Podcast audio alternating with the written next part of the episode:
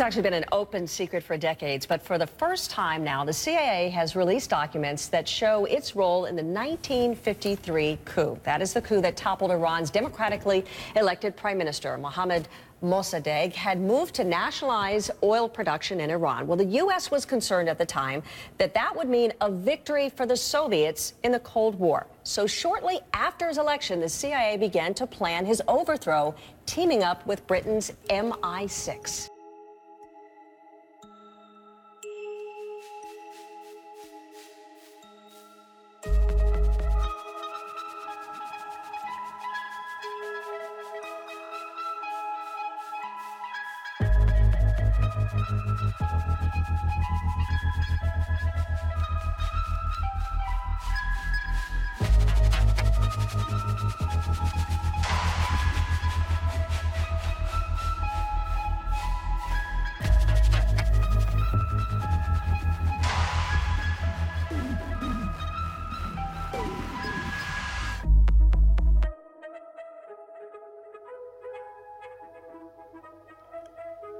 25 مرداد 1332 لحظاتی قبل از نیمه شب در تهران هوا بوی یک اتفاق بزرگ رو می‌داد.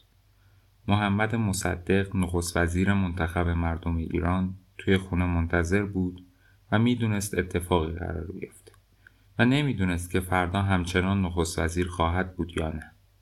با هر تیک تاک ساعت آینده ایران بیشتر در خطر بود.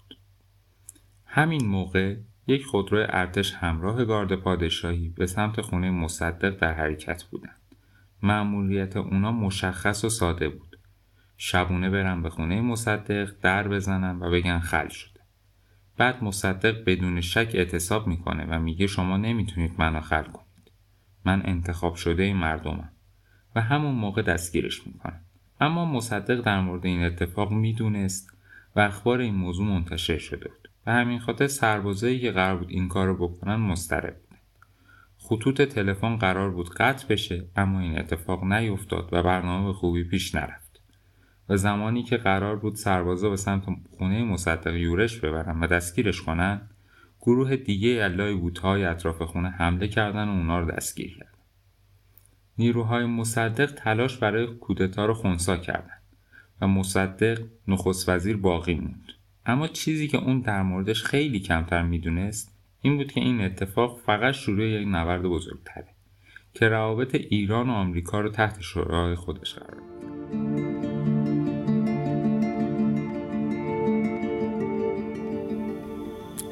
26 مرداد 1332 صبح زود 26 مرداد ماموران آمریکایی در یک محل مخفی در تهران پنهان شده بودند. و منتظر بودند بدونند کودتای طراحی شده اونا چطور پیش رفته. و فکر می‌کردند که همه چیز به خوبی پیش رفته و در حال جشن گرفتن باشه. یادمون باشه که داریم در مورد سال 32 صحبت می‌کنیم و خب خبرها اون زمان مثل الان به سرعت منتقل نمی و قاعدتا فکر می‌کردن که بدون گرفتاری خاصی کودتا و خوبی پیش رفته. اما یک نفر در بین ماموران آمریکایی بود که به طور خاصی خوشحال بود و اون کسی نبود جز کرمیت روزولت مسئول عملیاتی CIA در خاورمیانه و آفریقا. مثل خیلی از سران CIA در اون زمان اون هم در دوران کودکی و نوجوانی امتیاز ویژه‌ای داشته و خب خوبه بدونیم که نوه رئیس جمهور فقید آمریکا تئودور روزولت هم هست. این رابطه خیشاوندیش با پدر بزرگش هم به موقعیت خاصش کمک کرده و 29 تیر ماه همون سال به عنوان مامور عملیاتی CIA به ایران سفر خب بیایم ببینیم که روزولت با توجه نقشه که داشت چطور این کار رو انجام داد. اولین مرحله تصمیم گرفت که جراید و رسانه ها رو تحت کنترل دارد و ساده ترین راه برای این کار پرداخت رشوه است. این نشون میده که رسانه های اون زمان چقدر فاسد بودن و بدین شکل روزولت تونست نویسنده ها، روزنامه چی ها و تقریبا تمام مطبوعات اون زمان رو اجیر خودش کنه و یک پروپاگانده علیه مصدق شکل بده. روزنامه ها تیترهایی می‌زدن که مردم رو تحت تاثیر قرار بدن. مثل اینکه مصدق یهودی همجنسگراست و حتی مامور انگلیس. هر چیزی که بتونه مردم از نظر احساسی وادار به واکنش کنه.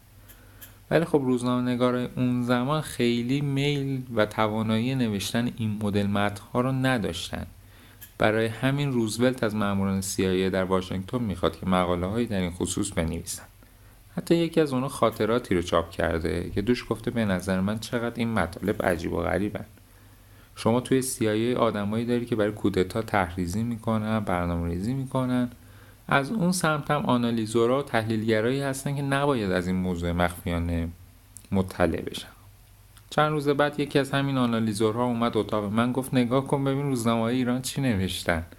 مصدق خدا نواوره و حتی نمی‌تونست باور کنه که کل این مطلب رو من نوشتم. در مرحله دوم روزولت باید همپیمانانی برای خودش توی میدون پیدا می‌کرد و دست به دامن آدمایی می‌شد که قدرت زیادی در بین مردم داشتن.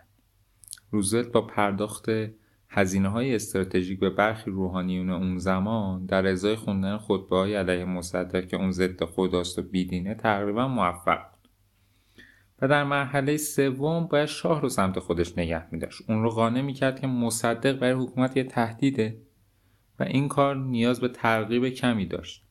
چون شاه و نخست با هم کار می‌کردن اما اختلافات زیادی بینشون بود. در تمام این سالهایی که مصدق به عنوان نخست وزیر فعالیت می‌کرد مجلس مشروطه و شاه در حال کشمکش قدرت بودن و این یه فرصت بود تا شاه بتونه نخست رو خل کنه.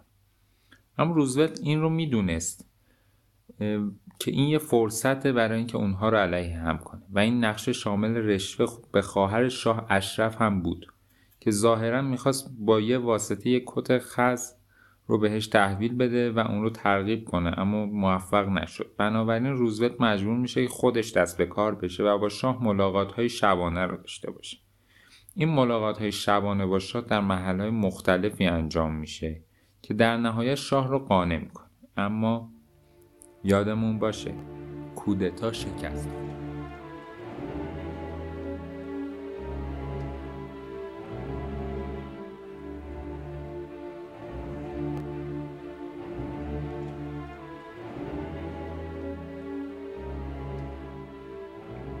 اما سوالی که پیش میاد اینه که چرا کاخ سفید باید این همه مشقت رو تحمل کن روزولت رو بفرسته به کشوری مثل ایران آشوب بپا کنه کودتا رو تحریزی کنه.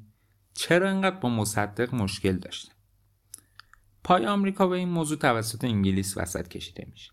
پنجمین منبع نفت دنیا دیگه نفت رایگانی نمیده. منابع مختلف همیشه می‌تونن برای کشور نعمت باشن اما بعضی اوقات شبیه نفرین مخصوصا اگه کشور شما ضعیف باشه همیشه در معرض دستاندازی قدرت های بزرگی. و ایران با نفت نفرین شده. نفتی که ایران طی قرارداد با انگلیس به شکل یک طرفه بسته بوده و حدود 80 درصد نفت رو در اختیار انگلیس قرار می‌داده و 10 تا 20 درصد اون سهم ایران بوده. اما به نظر این یه قرارداد احمقانه است. چرا ایران باید زیر بار همچین قراردادی بره؟ خب دلیلش مشکلات مالی اون زمان ایران در اوایل قرن بیستم بوده. قاجارها تقریبا هر چیز با ارزشی که توی ایران بوده رو فروخته بودن. صنایع حمل و نقلی، تنباکو، خاویار، ذخایر نفتی و حتی صنعت بانکداری رو. تقریبا همه این موارد برای دنیا آزاد بوده و انگلیس هم مهمترین و اولین مشتری بود نکته بامزش اینه که نفت پر اهمیت ترین منبع اون زمان توسط شرکتی کنترل می شده به اسم شرکت آنگلو پرشن که بعدا تبدیل میشه به بریتیش پترولیوم. و در طول جنگ جهانی نفت ایران نقش حیاتی رو برای انگلیس داشته و روی آینده جنگ کاملا موثر بوده.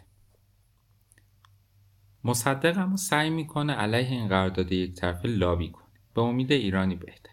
و اینکه قراردادی با انگلیس امضا کنه که ایرانی ها سهم بیشتری توی نفت داشته باشه.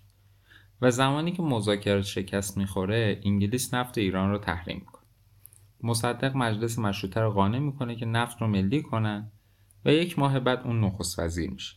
این موضوع انگلیس رو از مدار خارج می‌کنه. انگلیس سعی می‌کنه مصدق رو خل کنه اما مصدق متوجه این موضوع میشه و سفارت اونا رو توی تهران تعطیل می‌کنه. این موقع است که آمریکا وارد بازی میشه. انگلیس از آمریکایی‌ها کمک می‌خواد اما اون زمان ترومن رئیس جمهور آمریکا مخالفت می‌کنه.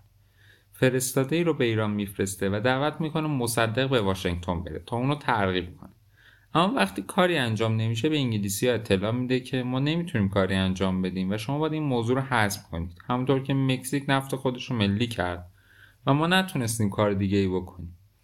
یک سال بعد آیزنهاور رئیس جمهور آمریکا میشه دقیقا مثل تغییر اوباما و ترامپ آیزنهاور هم خیلی به ممنوعیت اقدام نظامی اعتقادی نداشت و تیمی روی کار اومد که می‌خواست اقتدار آمریکا رو برگردونه و حفظ کنه. اهمیت ایران اون موقع با همسایگی با جمهوری جماهیر شوروی در زمان جنگ سرد دوچندان میشه آیزنهاور برای مبارزه با کمونیسم نمی‌تونست مسکو رو بمبارون کنه یا به چین حمله کنه. در واقع وقتی شما نمی‌تونی بری دنبال دشمن واقعیت مجبور میشی بری دنبال کس دیگه. و نکته مهم اون زمان حزب توده بوده که با تفکرات کمونیستی از مصدق حمایت می‌کرد. هرچند خود مصدق کمونیست نبود. اما این دلایل باعث میشه انگلیس آمریکا رو ترغیب کنه که نظم اقتصادی دنیا داره توسط مصدق تهدید میشه. و آمریکا برای دستیابی به نقش انگلیس مجبور میشه که یک کودتا انجام بده. ساعت 6 صبح بعد از تلاش برای کودتا و جشن گرفتن کل شب روزولت رادیو روشن می‌کنه. اما هیچ خبری از رادیو پخش نمیشه. اون متوجه میشه یه اشتباهی رخ داده. یک دفعه رادیو با صدای موزیک نظامی و اعلام پیروزی مصدق روشن میشه. مصدق از اون سمت می‌فهمه شاه مفقود شده و مشکوک میشه که اون پشت تمام این قضایای کودتا بوده. شاه هم که می‌دونسته ممکنه این اتفاق بیفته و مصدق اونو دنبال کنه سریع سوار هواپیمای شخصی خودش میشه و به بغداد پرواز می‌کنه. از اونجا به روم میره و خبرنگار اونجا میگه من برای کار اینجا اومدم و فکر نمی‌کنم دیگه بتونم به ایران برگردم. در مجموع بعد از پایان این دو روز شاه ایران رو ترک کرد و مصدق قدرتش رو از دست نداد.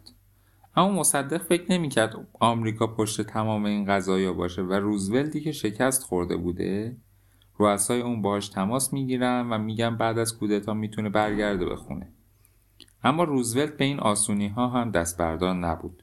حس می‌کرد تیم سیاسی ایران اونقدر ضعیف هست که برای خودش تو این قائله فرصت دیگه ببینه. ساعت 6 صبح بعد از تلاش برای کودتا و جشن گرفتن کل شب روزولت رادیو روشن می‌کنه. اما هیچ خبری از رادیو پخش نمی‌شده. متوجه میشه یه اتفاقی اشتباه رخ داده. یک دفعه رادیو با صدای موزیک نظامی و اعلام پیروزی مصدق علیه کودتا روشن میشه.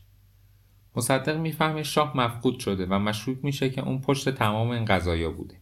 شاه هم که می‌دونسته ممکنه این اتفاق بیفته و مصدق اون رو دنبال می‌کنه سریع سوار هواپیمای شخصی خودش میشه و بغداد پرواز می‌کنه. از اونجا به روم میره و به خبرنگاره همونجا میگه که برای کاری اومدم و فکر نمی کنم دیگه بتونم به ایران برگردم.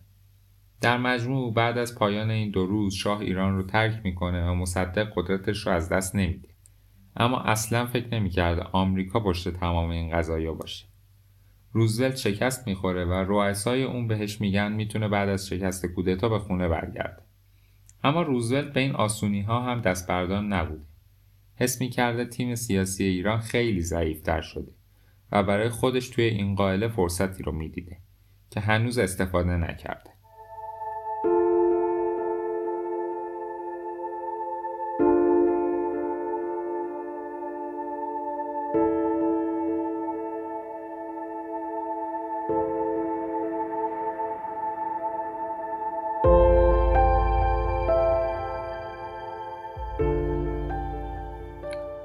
28 مرداد 1332 28 مرداد تقریبا مهمترین روز بر بین این چهار روزه. سه روز بعد از فرار شاه و شکست تلاش برای کودتا توسط روزولت. تو این روز هزاران نفر به خیابونا میریزن و آشوب به پا میشه 300 نفر کشته میشن و صدها نفر زخم. نقشه روزولت به این شکل بوده که سردسته خلافکارا رو عجیب کنه و خلافکارا شروع کنن به آشوب کردن و مردم رو توی خیابون بزنن و شیشه مغازه رو بشکنن با تفنگ به مسجدها حمله کنن و شعار بدن درود بر مصدق درود بر کمونیسم گروه دیگه ای رو هم اجیر کرده بوده که به گروه اول حمله کنن. و درگیری بین این دو گروه ایجاد بشه. هر کسی که اون روز تو این نبرد بوده به نحوی اجیر شده. اما نمی‌دونسته که طرف مقابل رو هم همین سمت اجیر کرده. همه این اقدامات به این جهت طراحی شده که اعلام کنه مصدق مسئول این خشونت هاست و کنترل کشور از دستش خارج شد. مصدق از اون سمت از خروج و دخالت پلیس جلوگیری می‌کنه چون معتقد این یه تظاهرات صلحآمیزه و مردم باید آزادی بیان داشته باشن که عقاید خودشون راحت بیان کنن. میشه گفت خیلی با مسئله ساده لوحانه برخورد کرده روزولت که می‌بینه از پلیس خبری نمیشه قسمت نهایی نقشه خودش رو اجرا می‌کنه. هر دو جبهه به سمت خونه مصدق حرکت می‌کنن و انبوه عظیمی از مردم اطراف خونه مصدق شروع به شعار دادن و سنگ پرتاب کردن می‌کنن و خونه مصدق رو محاصره می‌کنه. اینجا به جای اینکه پلیس وارد محلکه بشه نیروی نظامی و تانکن که به سمت خونه مصدق میره مصدق توی خونه همراه چند از دوستای صمیمی خودش و کابینه دولت جمع شده بود و با وجود نیروهای نظامی موفق میشه خونه فرار کنه. هرچند که خونه غارت میشه. روزولت همین موقع میره پیش ژنرال زاهدی که توی مکان امنش مخفی شده بوده و اون رو به رادیو مرکزی می‌بره. زاهدی اونجا توی رادیو خودش رو به عنوان رهبر جدید ایران معرفی می‌کنه. تا زمان برگشت شاه از روم قدرت رو به دست می‌گیره. روزولت موفق میشه با حرکت مهرهای شطرنجش ایران رو به دوره جدیدی وارد کنه. بعد از این کودتا شاه به ایران برمیگرده و دوره جدید حکومت 25 ساله شروع میشه. هر گونه آثاری از دوران مصدق تو این دوران جدید پاک میشه و از مصدق چیزی جز خاطرها در یادها نمیمونه. مصدق بعد از کودتا خودش رو تسلیم می‌کنه.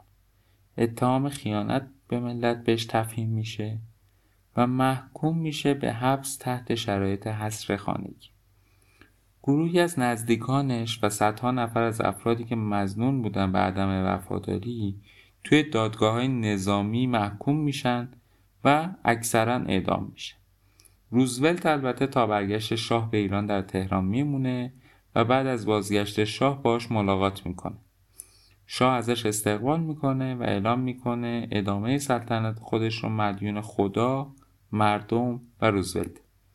روزولت بعد از بازگشت به خونه مورد تقدیر سران سیایی قرار می‌گیره و قهرمان فاتح این میدان میشه.